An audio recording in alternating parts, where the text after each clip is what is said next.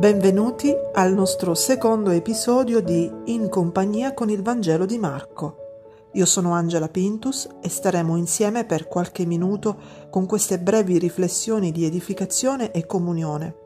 Essi sono sponsorizzati da Cristiani in Movimento. Vi invito a far parte del nostro gruppo e pagina Facebook.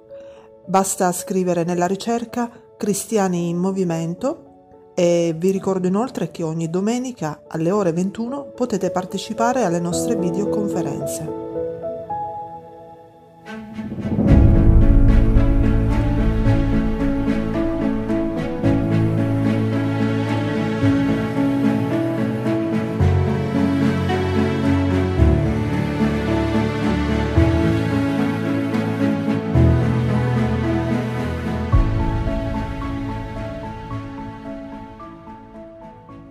Un'attenta preparazione è il titolo del secondo episodio in compagnia con il Vangelo di Marco. La venuta del Salvatore Gesù Cristo non è stata improvvisa ed inaspettata. Il suo luogo ed il suo tempo corrispondono esattamente a quando il Signore Dio, nella sua sapienza, aveva pianificato. Quando giunse la pienezza del tempo, Dio mandò suo figlio, nato da donna, nato sotto la legge Galati capitolo 4 versetto 4. A quel momento il Dio giunge attraverso un'attenta preparazione. La storia dell'antico popolo di Israele ed il messaggio dei profeti ne segnano le tappe. Tutto è finalizzato all'avvento del Cristo, il Messia. La legge di profeti, ma anche gli altri scritti dall'Antico Testamento. Giovanni il Battista, cioè il battezzatore, è l'ultimo dei profeti, l'ultima autorevole voce dell'Antico Testamento. Il suo aspetto, la sua vita, il suo messaggio chiaro lo manifestano come tale. Il mondo dell'Antico Testamento cede al più forte, gli è inferiore ma non di poca importanza. Ecco perché rimane importante leggere e studiare l'Antico Testamento. Bisogna farlo nell'ottica di Cristo. La parola di Dio, Cristo stesso, riecheggia attraverso di esso. Esso fa parte della spiegazione di Cristo e del suo necessario approfondimento. I Vangeli ci annunciano Cristo e attraverso di essi lo riceviamo come nostro Signore e Salvatore. Poi dobbiamo approfondire la sua conoscenza studiandone le premesse dell'Antico Testamento e le conseguenze degli altri scritti del Nuovo Testamento. Tutta la Bibbia quindi è ispirata ed utile. Nulla di essa è da scartare. Ogni scrittura è ispirata da Dio, è utile a insegnare, a riprendere, a correggere, a educare alla giustizia perché l'uomo di Dio sia completo e ben preparato per ogni opera buona. Secondo Timoteo, capitolo 3, versetto 16 e 17.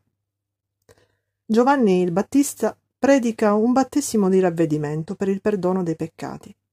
Egli mette davanti al suo uditorio ciò che Dio esige nella sua legge morale, gli fa prendere coscienza delle sue gravi inadempienze e delle fatali conseguenze che comportano. È così che suscita la consapevolezza del bisogno del Salvatore. Uomini e donne giungono così al ravvedimento e l'acqua di quel battesimo è segno della purificazione che troveranno accogliendo il Salvatore Gesù Cristo. È simile a ciò che viene nella predicazione dell'Evangelo. Viene prima annunciata la legge morale di Dio per farci prendere coscienza dei nostri peccati, delle loro conseguenze, del bisogno che abbiamo del Salvatore Gesù Cristo. Confessando i nostri peccati ed abbandonandoli, accogliamo così nella nostra vita il Cristo, il quale ci riconcilia con Dio e ci apre nella comunione con Lui a prospettive di vita significativa ed eterna. È il Cristo che ci battezza ci immerge nella vita dello Spirito Santo. Cari amici, fratelli e sorelle in Cristo, Dio ci comunica il suo amore unico e incondizionato. Lasciamoci quindi trasportare come piccoli fanciulli dal suo amore eterno. Abbandoniamo tutto ciò che è sbagliato. Egli ci dà la possibilità di ricominciare da capo e di avere un nuovo inizio di vita migliore. Adesso vi invito a pregare insieme.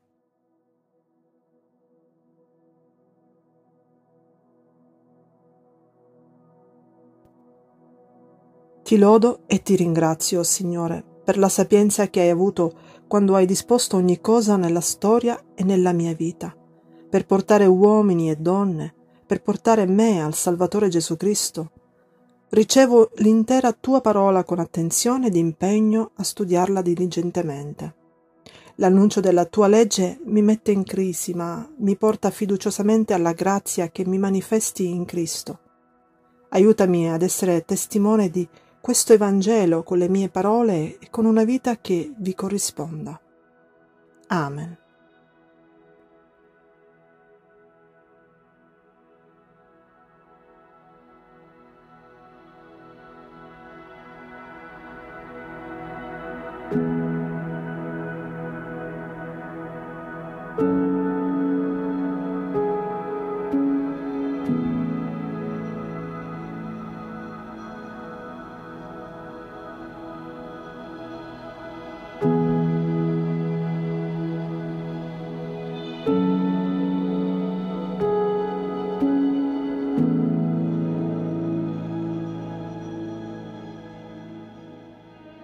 Il problema dei bravi oratori.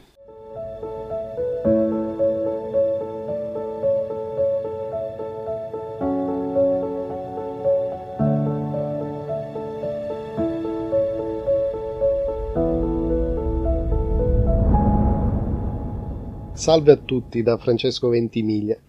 Dopo aver affrontato il problema delle chiese con tendenze settarie nell'episodio precedente, passiamo a un altro argomento che richiama la nostra attenzione su un pericolo culturale che deve affrontare oggi la Chiesa nel contesto cosiddetto occidentale.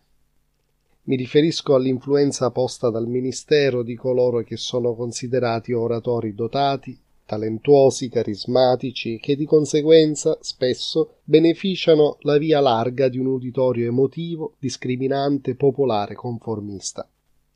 In sintesi, questo problema di valore è dato dalla priorità e attenzione sulla personalità, carisma e profilo personale, anche della popolarità, della presenza scenica e dell'abilità di chi parla come oratore rispetto al contenuto stesso del messaggio che viene proposto fino ad idolatrare l'ormai famoso predicatore di turno.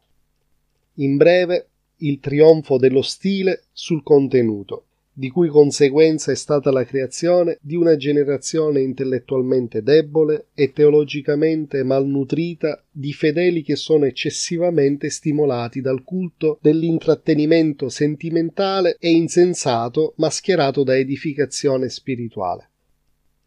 Questo problema ha una lunga storia, ma oggi è reso particolarmente problematico dal processo di declino e indebolimento intellettuale che oggi affligge la cultura europea e in particolare quella italiana e che in generale ha prodotto una società semi-alfabetizzata.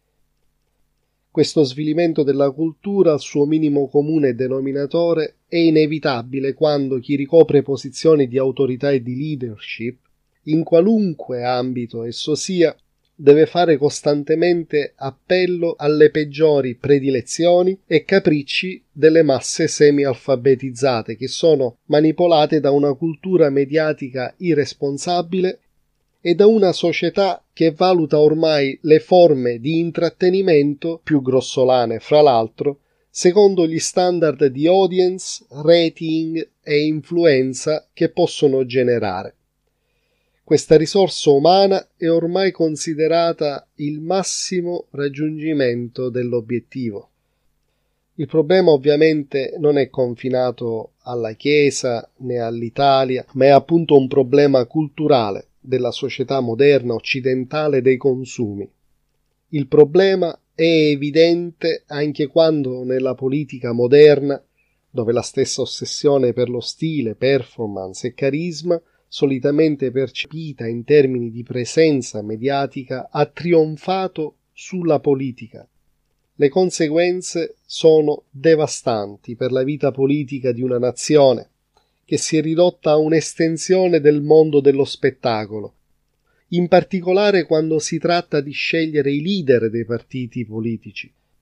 I contenuti di programma politico proposti da un candidato alla leadership insieme alla sua esperienza e la sua saggezza, contano molto poco rispetto all'importanza fondamentale della sua immagine ed effetto mediatico.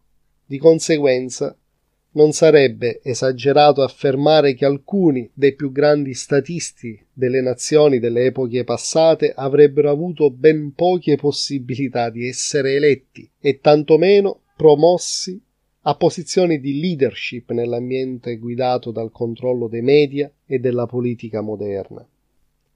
E le persone che avrebbero avuto poche possibilità di essere promosse a posizioni di comando e di potere nelle generazioni precedenti vengono oggi promosse a tali posizioni sulla base semplicemente delle loro capacità di manipolare la loro immagine nei media.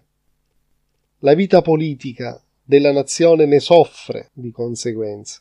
E ora siamo a un punto in cui la politica superficiale della mera personalità ha ridotto la vita politica della nazione al minimo storico. Che anche la Chiesa sia caduta in questo fosso è tuttavia particolarmente problematico perché il suo ruolo nel fornire una guida spirituale, morale e intellettuale alla società è vitale per la salute di una nazione. Senza la guida della Chiesa, la nostra nazione non può riprendersi dalla sua attuale discesa nella degenerazione culturale e del neopaganesimo che inevitabilmente accompagna.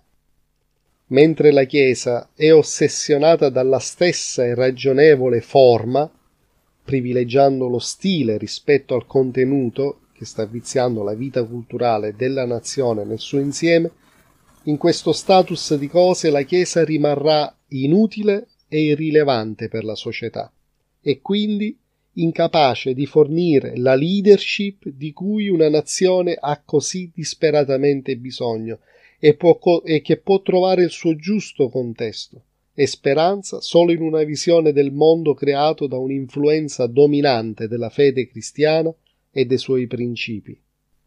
Dovremmo sempre ricordare che l'epiteto di abile comunicatore è anche attribuito al venditore di auto usate di successo. Bene, ci fermiamo qui per adesso e dopo questa breve introduzione all'argomento sulla questione dei comunicatori talentuosi e carismatici vi aspettiamo nel prossimo episodio per introdurre e affrontare nel merito questo tema con una breve esposizione di, eh, della lettera eh, di Primo Corinzi, capitolo 2, dal verso 1 al verso 5. Vi aspettiamo numerosi, un caro e fraterno saluto a tutti voi.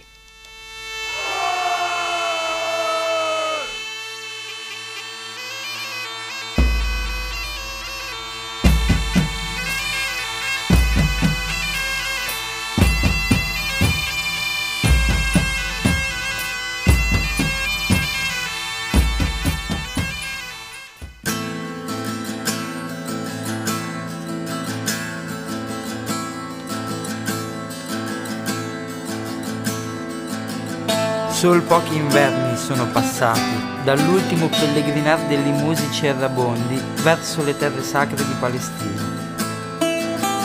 Il viaggio per trovare speranza e purificare gli animi non diede i suoi frutti. Non trovarono ragione in una terra colma di morte, guerra e distruzione. Trovarono bensì agio in vizi e perdizione nell'ovino romano e in orge con donne di malaffare.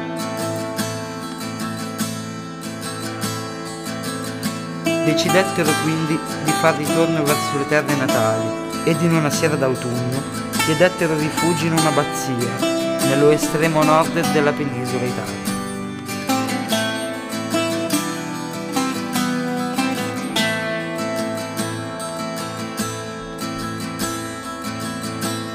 Dopo la sonata, per ringraziarli i frati, vennero avvicinati dall'abate e disse loro di non abbandonare la strada della fede.